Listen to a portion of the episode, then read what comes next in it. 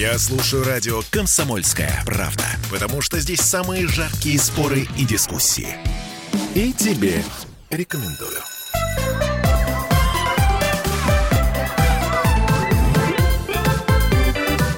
Родительский вопрос. 11.03 в Петербурге, и мы начинаем наш разговор. Mm-hmm. Сегодня мы поговорим о том, почему мы так зависим от чужого мнения и почему наши дети тоже от него зависят. Ну, пока компанию Оли Маркин составляю я, Кирилл, Кирилл Манжула. Да, да. Ну, я По- ненадолго. Пока мы ждем Аглаю Датышидзе, которая опаздывает. А, скажи вот, пожалуйста, да. как ты в детстве а, сам справлялся с чужим мнением. То есть я имею в виду, что, эм, ну вот, например, если все друзья без шапки, ты бы надел шапку, если бы Ты знаешь, э, в детстве, в детстве, если сейчас вспоминать э, вот э, подобные случаи, э, я скорее бы пошел от противного. Ну, был силен во мне дух противоречия, и я старался делать исключительно вот... Э, не как все. Не как все, да, на зло. Угу. Но здесь скорее э, стоит вспомнить, в, в какое время мы росли, да, там, Советский Союз, и угу, окончание, там, не знаю, плюс-минус э, шло все к развалу страны, в той, в которой мы, в общем-то, родились и росли. А дальше уже, когда я чуть-чуть подрос, все-таки я стал более внимательнее относиться к чужому мнению, наверное, и плохо. А вот э, я не очень понимаю, хорошо это или плохо. То есть вот сегодня как раз мы с этим попытаемся разобраться, потому что, насколько я понимаю, вообще родитель как таковой, он существо уязвимое.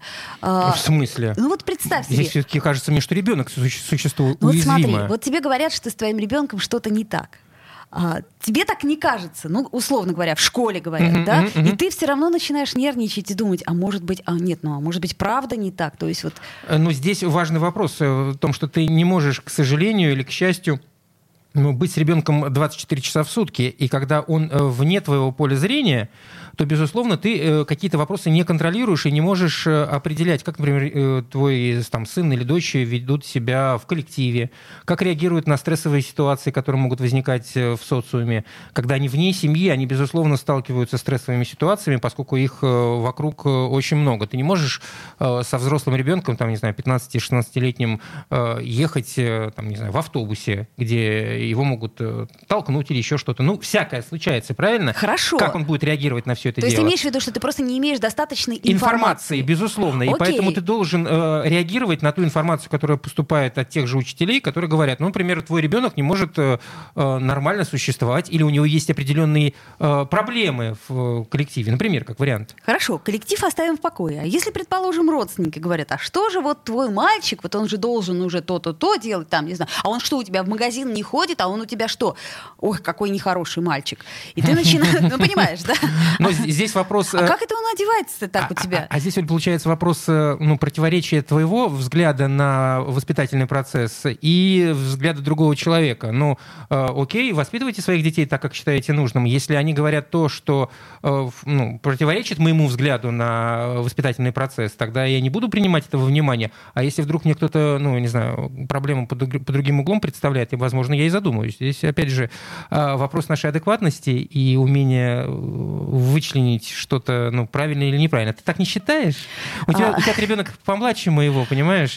Он, он в таком очень нежном возрасте. Да, поэтому я и понимаю, что все-таки я так или иначе реагирую на мнение окружающих и начинаю думать так. То есть ты, э, при, э, я, зна, зная тебя, мне кажется, что это очень, очень, очень странно. Но я тебе хочу сказать, что я реагирую внутренне, да, но внешне нет. То есть внешне я, но, но при этом меня доставляет. То есть ты начинаешь задумываться, а вдруг, вдруг я что-то не так делаю? Ну, мне кажется, что э, мысль о том, что я плохой родитель и делаю все не так, она приходит раз в жизни обязательно любому родителю. Э, недостаточно там, недостаточно занимаешься, возможно, недостаточно... Возможно, это хорошо. Э, куда хуже, если ты э, по прошествию, там, не знаю, как, какого-то количества лет э, начинаешь смотреть в прошлое и видишь, что вот проблемы нынешние у ребенка, они возникли из-за тех ошибок, которые ты совершил там 10 лет тому назад уже ничего не исправишь. Ну, а ты считаешь... А если исправишь, то с большим трудом. Что родители разве не формируют наши отношения к чужому мнению? Родители формируют наши отношения. Ты имеешь в виду, насколько... Э, не знаю. Тут, тут, тут вопрос Аглая. Ну вот мне кажется, что все-таки от родителей это зависит. Если родители скажут, да забей, не слушай ты никого. Ты делаешь так, как ты делаешь, и только так. Ну, с другой стороны, а, получается, что ты можешь чей-то авторитет подорвать или постараться подорвать чей-то авторитет. Ну, например, учительский авторитет, что само по себе не очень правильно. Вот об этом и речь. То есть такая вот э, палка о двух концах. А при этом зависеть постоянно от чужого мнения, да, это же тоже очень трудно. Ну, зависимость от чужого мнения, умение к нему прислушиваться, это две большие разницы э, потому как э, ну, умение прислушиваться — это не то, что ты де, де, ну, берешь это как инструкцию для применения, как, ну, не знаю, инструкцию к действиям, а ты просто пытаешься посмотреть, опять же, на ту проблему под другим углом, а человек он дает тебе этот другой угол. Если ты не в состоянии Э, Отличить критику конструктивную от критики как минимум, как минимум. Это не значит, что ты должен реально, вот тебе сказали, что вот иди направо, а не налево. Я хотел идти налево, а тебе говорят, иди направо. Я пошел направо. Почему я пошел направо? Да потому что мне сказали. А ты подумал? Ну, а ты проанализировал? Ну, если, предположим, родитель тебе с самого начала не дает возможности выбора... Это ужасно. То получается, что ты всегда э, ждешь э... чьего-то мнения это чего-то путь, указания, да? Это путь того, к инфантилизму. Чтобы... Ну... Это, собственно, то, э, с чем мы сталкиваемся, а, а мы сталкиваемся сейчас с э, большим объемом поколенческим э, инфантильных людей, молодых. Ну, мне так кажется. Ну, то есть мы такими не были. А понимаешь, в чем дело? Жизнь э, в, текла по-другому. А, опеки родительской в нашем детстве, опять же, на, на мой субъективный конечно. взгляд, было меньше. Значительно э, Чем меньше. опеки, тем больше э, ситуации, когда ты вынужден принимать самостоятельное решение. Ты вынужден самостоятельно э, эту информацию переваривать, которая поступает из внешней, из внешней среды. Ты ни на кого не надеешься, поскольку нет никого рядом. Да. С одной стороны, это вроде бы плохо, да, потому как э, здесь велика вероятность огромного количества ошибок ошибок. Естественно, молодой человек или там подросток и ребенок, он не в состоянии оценить э, ситуацию со всех сторон, ибо у него опыта просто нет. Он еще не сталкивался с этими э, граблями. Он еще не получил эти шишки. А с другой стороны, получив эту шишку, он этот опыт приобретает. И здесь, видишь, опять э, где-то грань, когда э, вот нужно дать человеку само, самостоятельно э, пройти этот тяжелый путь, а где э, все-таки нужно ему помочь и, и, и направить. Удивительно, это вот как раз из нашего поколения мы растим инфантилов, получается, да? Э, фактически да, потому как мы... А мы росли при этом очень свободными. Но вспомните одни наши прогулки, да? Угу. Ну, естественно, нас отпускали, я так понимаю, что все наше поколение отпускали, что называется, ну, стемнеет, приходи. Как проголодаешься, приходи. Ну, в общем, ну, естественно, мы э, самостоятельно осваивали э, какие-то минимальный социальный набор, там, не знаю, умение общаться с продавцами в магазине, умение правильно переходить переходить дорогу, если говорить уже совсем о маленьких, э, ну, там, не знаю, о, о юных детях э, и, и, и так далее, и умение э, какие-то конфликтные ситуации в Э, решать. Ну, Двор ну, на двор, ну, стенка на а стенку. Что? Ну да, это Серьезно факт, но совершенно? такое было, да. Вот я жил в Дзержинском районе тогда Ленинграда, вырос, э, родился сейчас центральный общий, и мы буквально переходили там, не знаю, Литейный проспект, я жил на Чайковского с одной стороны Литейного, переходил на другой, и мог нарваться на компашку таких же подростков, как и я, которые там типа начинали задираться, поскольку ты не из нашего микрорайона, да, давай-ка разбираться. И э, вопрос, как ты разбирался, как ты умел э, говорить, э, в общем, был важным. И, на, и, и иначе ты получал синяки, ну и, или как бы вступал в какие-то уличные конфликты. А родители этому все-таки не научат? А, безусловно, они не научат этому, поскольку это уже другая социальная, ну это, это другая среда, это другой взгляд на этот вопрос, он э, свысока. Конечно, у родителя по этому поводу всегда один и тот же будет ответ, очень похожий у всех. Да, а, он не учитывает, э, там, не знаю, э, того, что ты хочешь э, быть значимым в своей компании, что ты хочешь приобрести некий статус, ну и так далее. Все это, э, в общем, По мнению родителей, набор. ерунда. Главное, чтобы ты в шапке ходил. Как минимум, да, и не получал синяки, и уж ни в коем случае не дрался. Да, это же неприлично. Надо сказать, что большая часть таких, такого рода конфликтов э, в моем советском детстве заканчивались исключительно вот э, разговорами. Ну, до, до по, именно доходило. поэтому ты сейчас и работаешь на разговорной радиостанции. Возможно, навыки приобретены именно да, тогда. Я имею в виду, что что-то это тебе дало. А, вот, а сейчас получается, что наши дети дети, они э, при всем при том, что зависят от общественного мнения не такого бытового, как мне кажется, а от общественного мнения масс-медиа. Ну, там, Это вот, тоже важно. Скорее, в большей степени так. Такого ведь давления э, не было со стороны... Э, его, в принципе, не было. Ну что у нас, газета, телевидение, ну кто из нас там смотрел? Сейчас же из любого утюга, да, из, ну, ребенок поглощает такое количество информации. О том, и, какой он должен быть. И вся эта информация... О том, что такое да, модно, да, что такое да, тренд, да, да? Начиная от нашего государства, которое вот там... Это, это, это смотреть можно, это смотреть нельзя, это слушать можно, это слушать нельзя и так далее. Да? Вот запретов так хватает более чем. До всевозможных, э, там, не знаю, комментаторов, э, психологов разной направленности, там, не знаю, педагогов, менторов и, так, и тому подобное. И, и, и, и чего?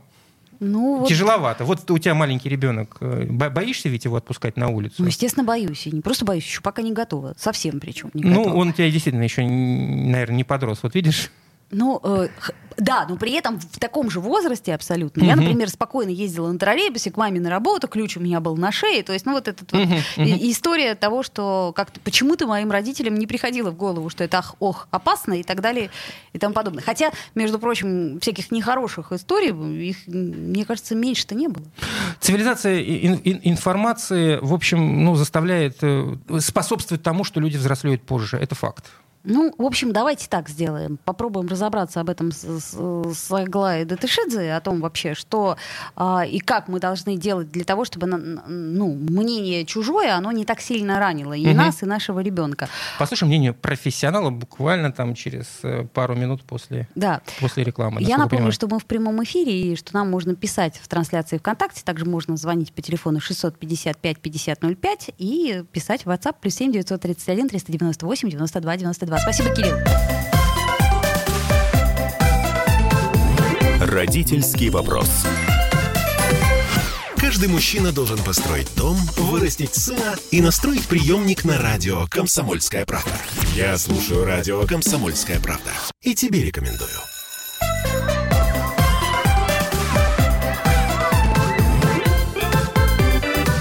Родительский вопрос вот мы с Кириллом Манжулой поговорили о наболевшем. Теперь к нам присоединяется Аглая Татышидзе. Аглая, привет. Я из холла слушала, мне очень понравилось. А, психотерапевт. Итак, а, вообще зависимость от мнения окружающих, мне кажется, это самая страшная история, которая возможна самая страшная и одновременно совершенно физиологичная история. Да. Потому что знаешь вообще, как мы появляем, получаем-то свою картину мира. На самом деле до трех лет, а, пока у нас еще нет никакого фильтра на входе в наш мозг, а у нас сначала нет фильтра на входе в мозг, да, дети такие рождаются, у них космические глаза абсолютно такое, они все априори воспринимают, то мы получаем такие штуки, они в гештальтерапии называются интроекты.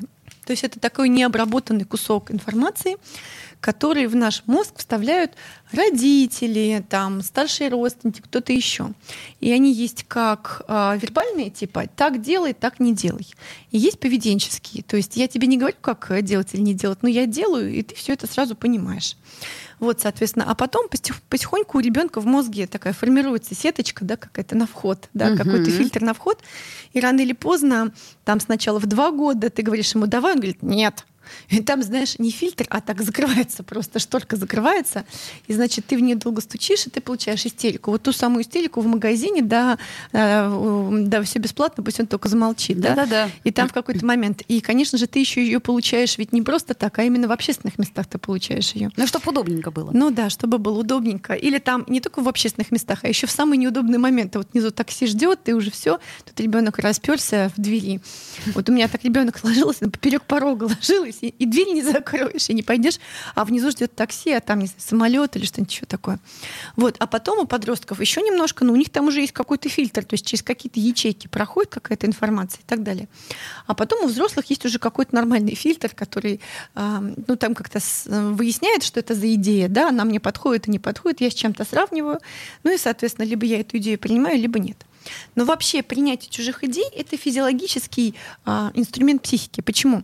Потому что как еще я узнаю о мире, если мне никто об этом не расскажет, или там об отношениях, если мне не скажет об этом мама или папа, например. Mm-hmm. Ну, то есть э, я, знаешь, чуть-чуть хотела развернуть все таки не то чтобы в негативное русло, но... Давай в более конкретное. Ну вот, э, например, э, родители же первое, что поощряют, это чувство вины, да, то есть вот ты э, что-то совершил, ай-яй-яй, то есть вот ай-яй-яй. это, ай-яй, и ты, ты понимаешь, что, ага, значит, вот ай-яй-яй, это же чужое мнение, да, ну неважно, оно мнение со стороны, ага, значит, вот и, соответственно, у нас на этом строится весь базис.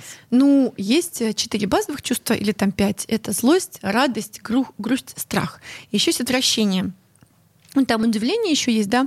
Но, в общем, есть социальный регулятор. Два. Стыд, вина. Стыд и вина. Да, соответственно, и это важно, потому что если у нас не совсем не будет стыда, то как бы общество не будет возможно, потому что все будут делать все, что они хотят.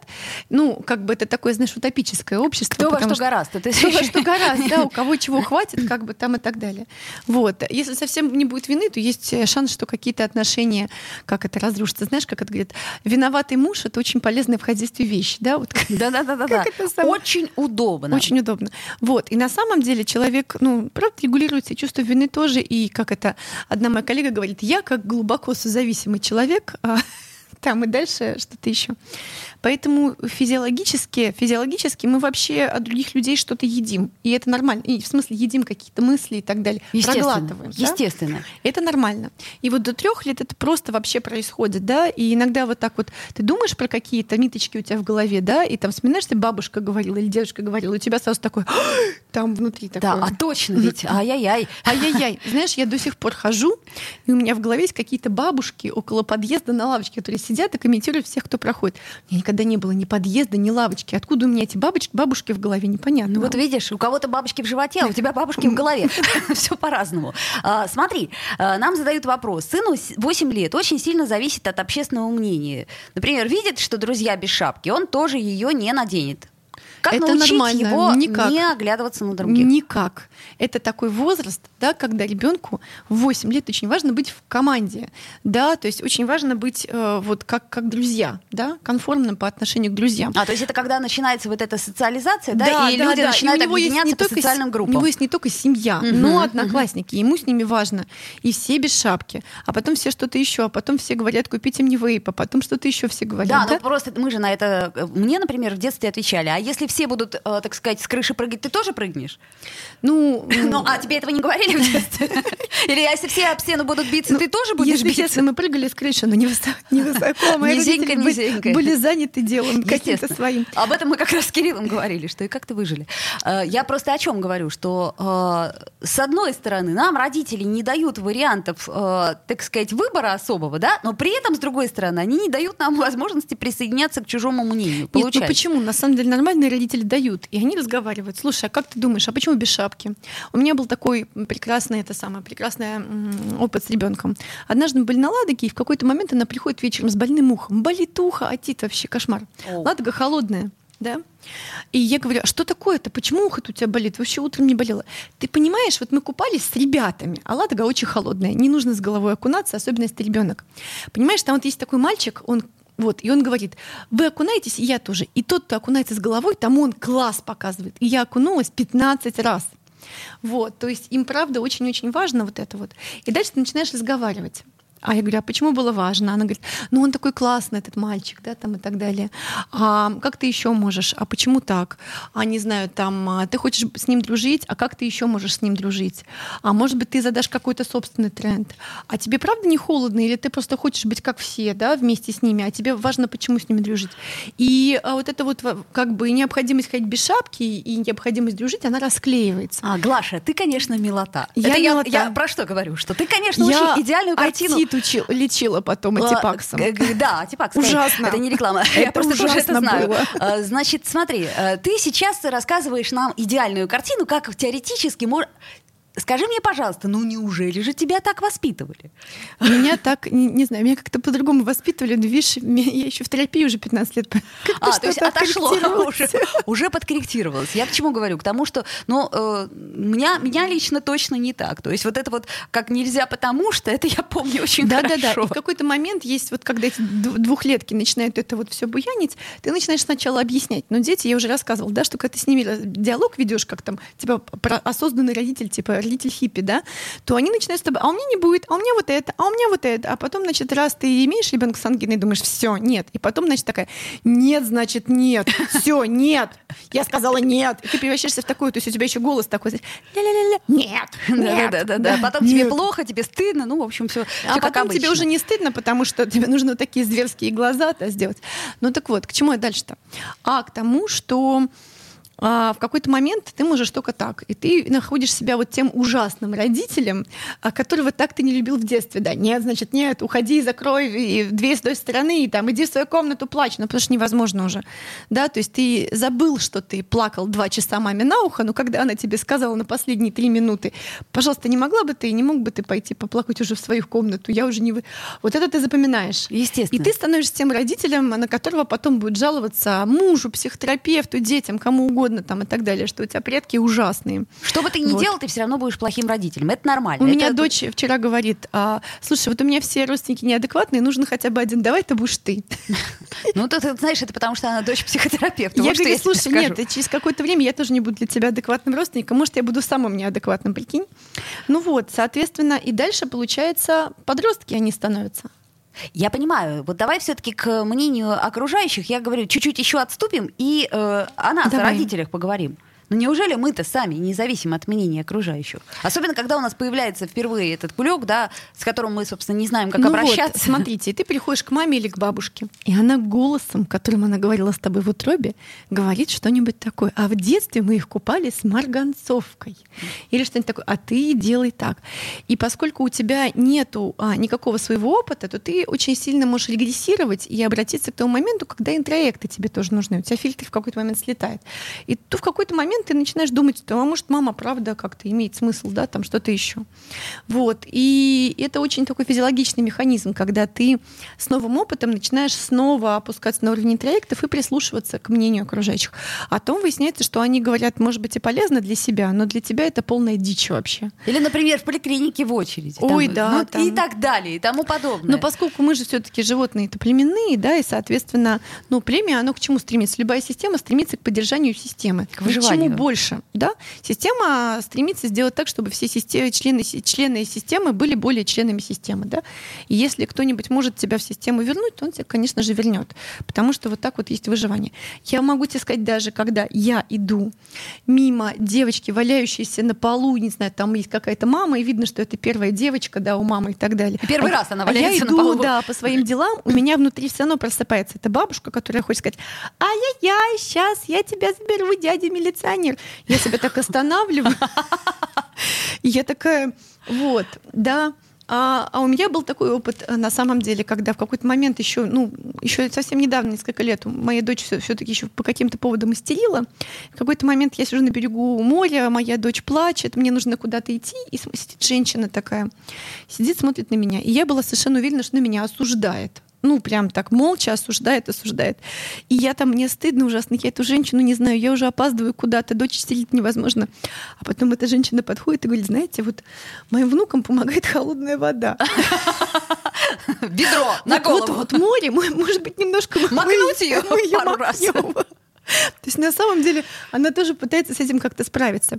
И есть взрослые, которые у них есть ну, достаточно много сил, чтобы как-то себя почувствовать и справиться и помочь. Или сказать, слушайте, если я вам буду, не, вас не буду не замечать, наверное, это будет удобнее. Слушай, очень крутую мысль ты высказала. То есть мы изначально в стрессовой ситуации вот такой ждем осуждения. Интересно, почему? А, давайте сделаем небольшую паузу, после нее вернемся в эфир. Вижу вопросы ваши. В трансляции ВКонтакте пишите, если что. Родительский вопрос. Попов изобрел радио, чтобы люди слушали комсомольскую правду. Я слушаю радио «Комсомольская правда». И тебе рекомендую.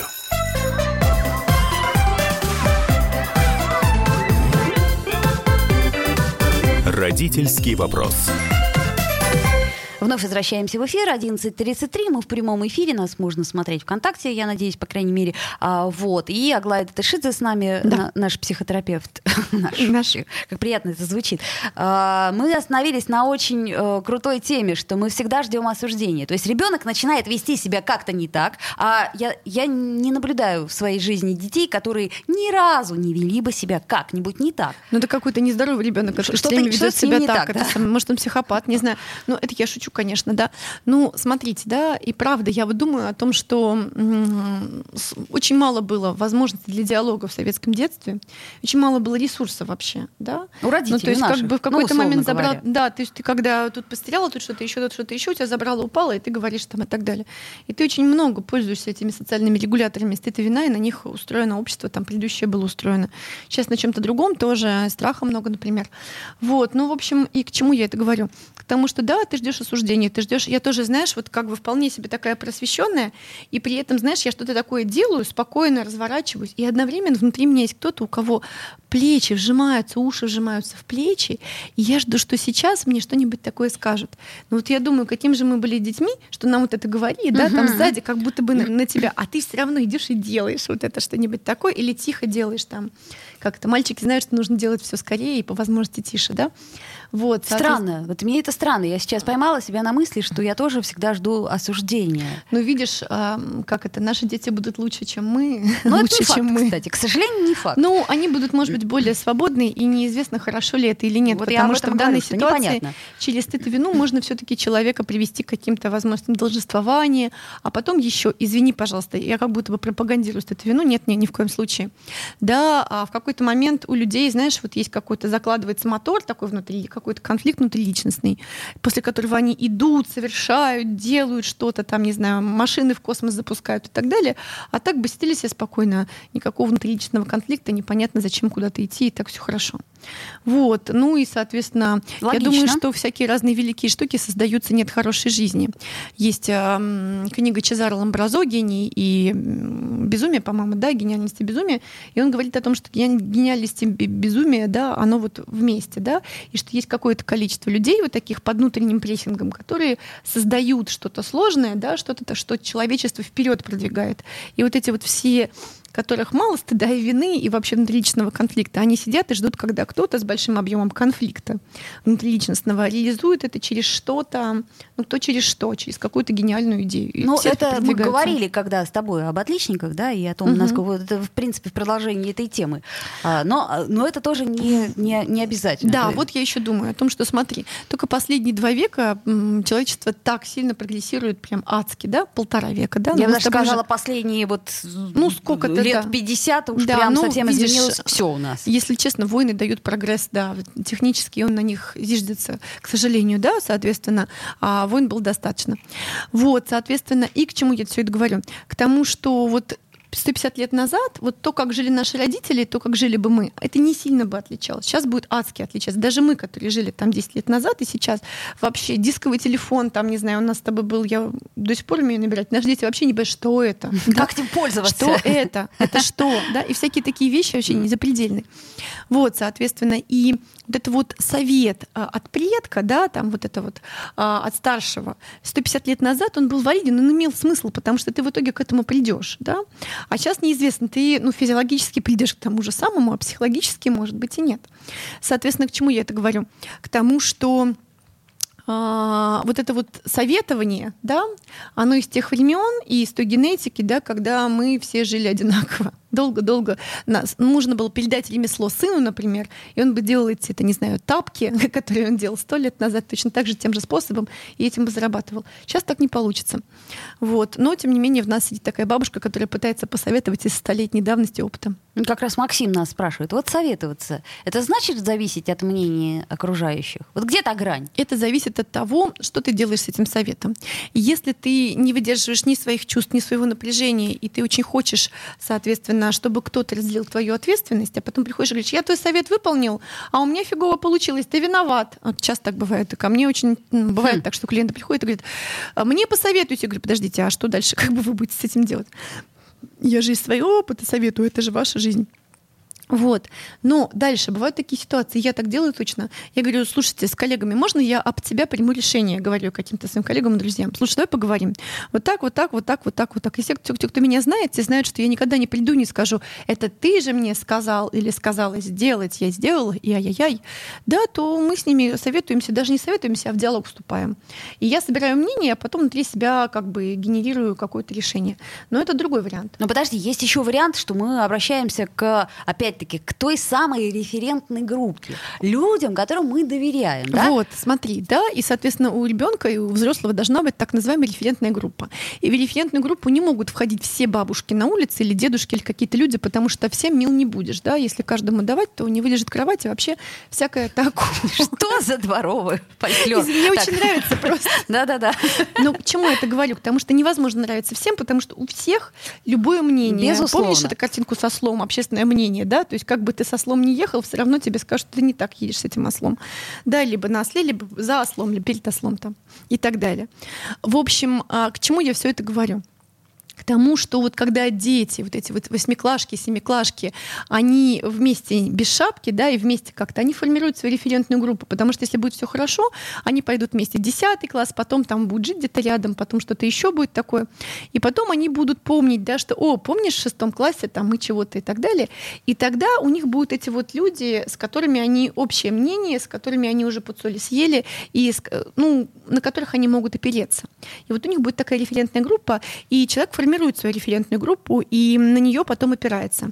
Я могу сказать, что для разных решений у меня есть разные референтные группы. Безусловно, аналогично. Если там про детей, я иду туда, там у кого-то, если там, не знаю, по работе, там куда-то еще, если там по, по танцам, там куда-то еще, там но, по бизнесу куда-то но, еще. Но получается, что все равно в, в той или иной степени это зависимость, да, как бы от э, той же референт, от мнения той же референтной группы. Взаимозависимость. Смотри, есть зависимость, когда, значит, мы с тобой одно, и я не понимаю, где ты. Есть контрзависимость. Я вообще тебя не знаю, тебя не существует, ты, ты, ты отдельно, я отдельно, вообще между нами нет. А есть взаимозависимость. Да когда между нами с тобой все-таки стоит какой-то фильтр, и я что-то от тебя пропускаю, что-то не пропускаю. Или пропускаю тебя, переварила, говорю, не, а, возьми обратно. Uh-huh, да, uh-huh. и вот взаимозависимость, конечно, существует, да. И иногда это чуть большая какая-то история про зависимость. Например, мы с друзьями собираемся раз в год, у нас есть лагерь соприкосновения. И там мы живем прям такой зависимой группой две недели. Потом мы разъезжаемся, нам на год вот так хватает, да, то есть я живу прям какой-то общиной там, угу. вот, а все остальное время живу так отдельно, вот, и, соответственно, а когда-то дальше, вот одна моя подруга сейчас уехала, уехала в другую страну, она будет меньше от нас зависеть, да, но она приедет и будет как-то с нами в диалоге все равно. Ну вот, поэтому в данной ситуации э, вопрос выбора и вопрос того фильтра, который ты устанавливаешь. То есть не так плохо от кого-то что-то принимать, если оно имеет смысл. Я вообще полна цитат разных умных людей, и учителей своих и так далее, баек каких-то. Но вопрос в том, что это стало и моим опытом тоже. Ну, и я это приняла и могу этим пользоваться или не пользоваться. У меня есть варианты. В любом случае мы что-то внутри себя компилируем, чтобы вы, сделать что-то новое. Но у нас же есть все-таки и негативные. Давай к быту вернемся, к простым mm-hmm. вещам. Как вот постараться не зависеть э, и ребенка этому научить, э, чтобы не портилось настроение, когда какая-нибудь э, милая бабушка тебе делает замечание, и твоему ребенку тоже. Я думаю, что у вас должно быть критическое мышление и выбор. Да, референтная группа хороша тем, что у тебя есть выбор рядом с этими людьми. Да, то есть если ты им скажешь, все-таки мнение не подходит, они не разрушатся, не обидятся. Если ты им скажешь а, спасибо, они скажут, ну, спасибо, пойдут своими делами, или там, не знаю, не будут говорить, теперь я тебе, значит, жизнь построил и так далее, да? То есть они все-таки у них какое-то свое есть. То есть есть кусочек общего, есть кусочек своего. И просто, если у вас это есть, и дети это видят, и видят ваше критическое мышление, и вы каждый раз останавливаетесь, хорошо, слушай, а с шапкой? Ты не говоришь, надень шапку, ты что, все будут прыгать, и ты будешь прыгать, да? А ты говоришь, хорошо, слушай, ты, похоже, хотел, хотела быть важной, да, там, или хотела дружить. А как ты еще можешь дружить? Ну, то есть развивать диалог, критическое мышление, и все приходит опять к, к привязанности, к тому, что важно проводить, блин, время со своими детьми, и проводить с ними время не в том, я считаю, наши дети должны ходить в музей. Пошли в музей. Обязательно в шапках шапках, музей в шапках да. и в повязках.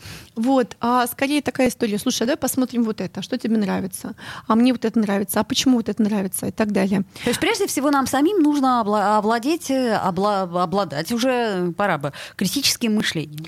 Да, и Для вот того, как, бы, как оно развивается, научить. хороший вопрос. Как оно развивается? Ты много раз делаешь какую-то фигню, взрослый это просто который уже ошибался такое количество раз, что понимает, что вот это вот уже 15 раз делать не надо. Вот прям, слава богу, не умер, но так мы делать больше не будем. Я не знаю, как еще стать взрослым, кроме как на ошибаться дофига раз. Ну да, ну так наши дети-то тоже получается, что да. ну, ошибаются дофига раз. И как я вообще, что мне нужно, извините, принимать какие таблетки, чтобы видеть, как он чуть не разбивает голову себе каждый раз, да, или там что-то еще, и говорит, так, хорошо. Да, вот Живо, я шучу. Богу. Недавно моя дочь неделю назад покрасила себе волосы в белый. Я не успела ничего сделать, потому что она купила краску на свои деньги, значит, уже вышла из ванны белая. Через эм, день эм, звонит мне на работу и говорит, мама, я хочу свои волосы обратно. Ну вот, короче, я знала, что так будет, знала, что так будет. Что я могу сделать? Ну, сказать, отрастут. А если бы я запретила ей, то в 35 лет она была бы вся разноцветная. А сейчас, может, ей одного раза в 12 хватит. Как мне это пережить? Ну, тяжело, но я как-то стараюсь это пережить. И у меня куча седых волос по этому поводу. В этом и заключается родительство. Отрастут? Будем считать, что отрастут. В общем, друзья мои, э, советоваться, может быть, оно и неплохо. Зависеть от мнения окружающих – это нормально. Да, а нормально не зависеть, нормально поставить какой-то фильтр. И вот постановка фильтра, она занимает много-много-много времени и много-много опыта. Поэтому дай бог э, нам к этому когда-нибудь прийти. Родительский вопрос.